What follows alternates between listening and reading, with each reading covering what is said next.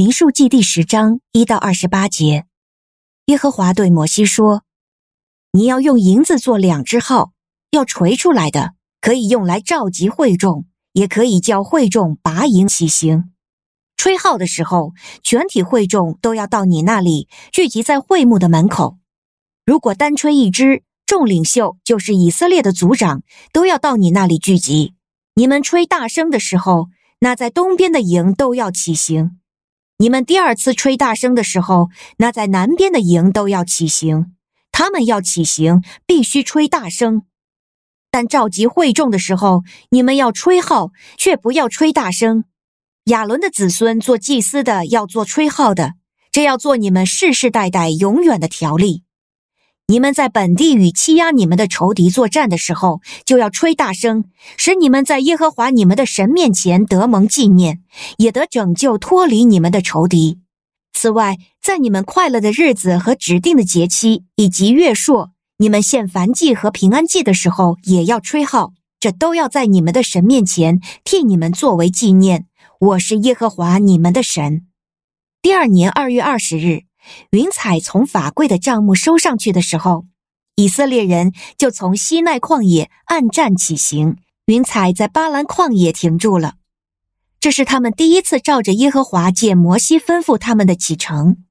犹大营的旗号按着他们的队伍首先起行，统领队伍的是亚米拿达的儿子拿顺，统领以萨迦支派队伍的是苏押的儿子拿坦业。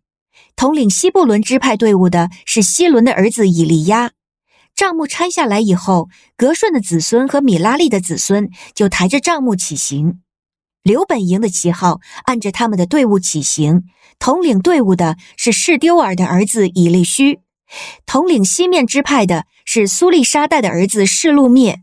统领加得支派队伍的是丢尔的儿子以利亚撒。哥辖人抬着圣物起行。他们到达之前，人已经把帐幕竖立起来。以法莲营的旗号按着他们的队伍起行，统领队伍的是亚米呼的儿子以利沙玛；统领马拿西支派队伍的是比达虚的儿子加玛列；统领便雅悯支派队伍的是基多尼的儿子亚比旦。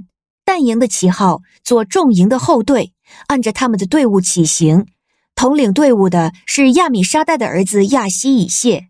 统领亚设支派队伍的是俄兰的儿子帕杰，统领拿弗他利支派队伍的是以南的儿子亚希拉。这是以色列人起行的时候，按着他们的队伍起行的次序。您现在收听的是天赋爸爸说话网。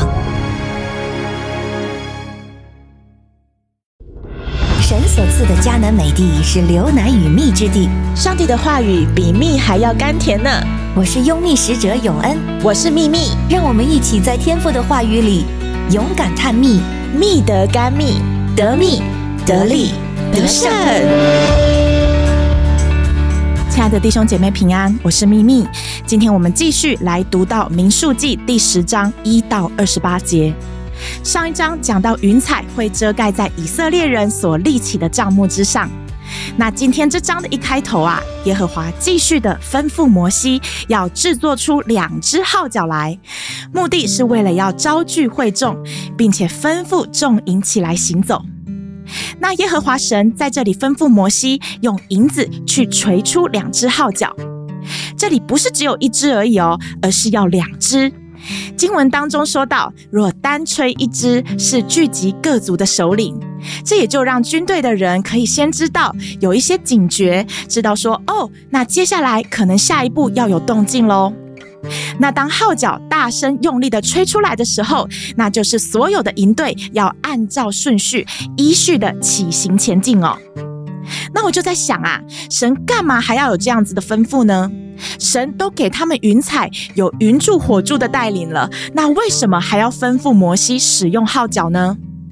那当我们看到今天的经文，从十一节那边开始，这些属于耶和华的军队，也因着号角声的吹起，他们能够有秩序的，并且是有效率的尾随着云彩的脚步。感谢主。那当我在默想今天的经文的时候呢，我就在反思哦。虽然现在全世界不是所有的基督徒，大家的教会生活都会有吹号角的教会文化，但是神也让我们现在的教会生活存有许多有形的仪式。